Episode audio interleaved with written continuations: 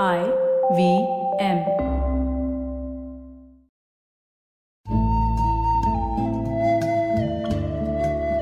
IVM के Hindi travel podcast टेढ़े मेढ़े रास्तों पर आपका स्वागत है टेढ़े मेढ़े रास्ते ही क्यों वो इसलिए कि घूमना भी तो ऐसे ही रास्तों की तरह पेचीदा और लगातार उतार चढ़ाव भरा होता है, जहाँ हर पल कुछ नया देखने और महसूस करने को मिलता रहता है। शर्त बस यही होती है कि आँख कान खुले रहने चाहिए। मैं हूँ केशव चतुर्वेदी और मैं आपको ले चलूँगा इस ज़बरदस्त यात्रा पर। और सुनाऊँगा ऐसी मज़ेदार कहानियाँ, शहरों, किलों, महलों, सड़कों और सबसे अहम इंसानों की, जो पिछले 20 साल से ऐसे ही रास्तों पर भटकते हुए मैंने सिर्फ़ आपके लिए इकट्ठा की हैं। तो आइए शुरू करते हैं।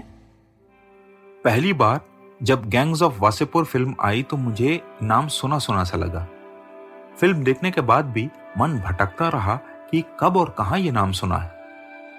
और फिर अचानक एक दिन याद आया कि यह तो वही कस्बा है, जो मेरी सबसे स्याह यात्रा में मुझे दिखाई दिया था। बात उस समय की है जब धनबाद और उसके पड़ोसी शहर वासेपुर और झरिया अभी बिहार का ही हिस्सा थे।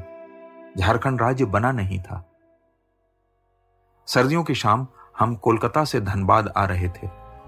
पठारी इलाका होने के कारण सड़क का एक हिस्सा थोड़ी ऊंचाई पर था और वहाँ से पेड़ों के बीच से सूरज ढलता हुआ दिखाई दिया। लगा धनबाद वाकई सुंदर जगह होगी। लेकिन जो बात कभी भूगोल की किताबों में पढ़ी थी, वो शायद मैं भूल गया था। धनबाद देश की कोयला राजधानी है। उसके आसपास कोयले की खदानें बिखरी पड़ी हैं। रात में शहर बिल्कुल शांत था, जैसे कर्फ्यू लगा हो। और अगली सुबह शहर का जो नज़ारा देखा तो दिल बैठ गया। एक बहुत ही सामान्य सा शहर। ऐसा लगा शहर में एक अजीब सा खौफ या खामोशी छाई हुई। उस दिन एक पत्रकार मेरे पास आया जो वासेपुर में ही रहता था। वो मुझे अपने घर ले गया। रास्ते में मैंने उससे कहा यह जगह तो बहुत शांत लग रही है। वो हल्के से मुस्कुराया और बोला, ऊपर से शांत है। कोयले का व्यापार करिए तो पता चल जाएगा। फिर उसने जो कहानी सुनाई तो मैं दंग ही रह गया। इलाके पर कोयला माफिया का राज था और जनता हो या सरकार कोई कुछ नहीं कर पाता था। और जो कोई इस माफिया से उलझता तो उसकी वैसे ही हत्या होती जैसी कि फ़िल्मों में दिखाई गई है। अगले दिन मेरा पत्रकार साथी मुझे फिर धनबाद के बाहर लेकर चल दिया। एक बार फिर वही सुंदर नजारे दिखने लगे। मुझे लगा धनबाद के बारे में मैं जो सोच रहा हूँ, हो सकता है वो मेरे मन का भ्रम हो। कुछ देर यह भ्रम बना भी रहा और फिर हम झरिया पहुँच गए। यहाँ का जो हाल था, वो आपको सच बताऊँ, कोई फ़िल्म, तस्वीर या कहानी आपको उस मंजर के लिए तैयार नहीं करती। जहाँ तक नज़रें दौड़ाओ, काली ज़मीन। ऐसा लगता है जैसे ज़मीन को बेरहमी से उधेड़ दिया गया है, और अब यहाँ कुछ नहीं उग पाएगा। बड़े बड़े ट्रक में कोयला लादा जा रहा होता है। पूरे रास्ते आपको दो तरह के लोग दिखाई देते हैं। या तो दीनहीन कोयले की धूल में सने मजदूर, या खतरनाक से देखने वाले वो लोग जो इन पर निगरानी रखते हैं। ऐसी बंजर ज़मीन जैसे किसी दूसरे ग्रह पर खड़े हो। झरिया में हवा बहुत भारी थी। कुछ तो कोयले की धूल और ज़मीन से निकलने वाली गैसें हवा को प्रदूषित कर रही थीं और कुछ हर समय सर पर मडराता हिंसा का खतरा। सर, ये शहर अंदर ही अंदर उबल रहा है।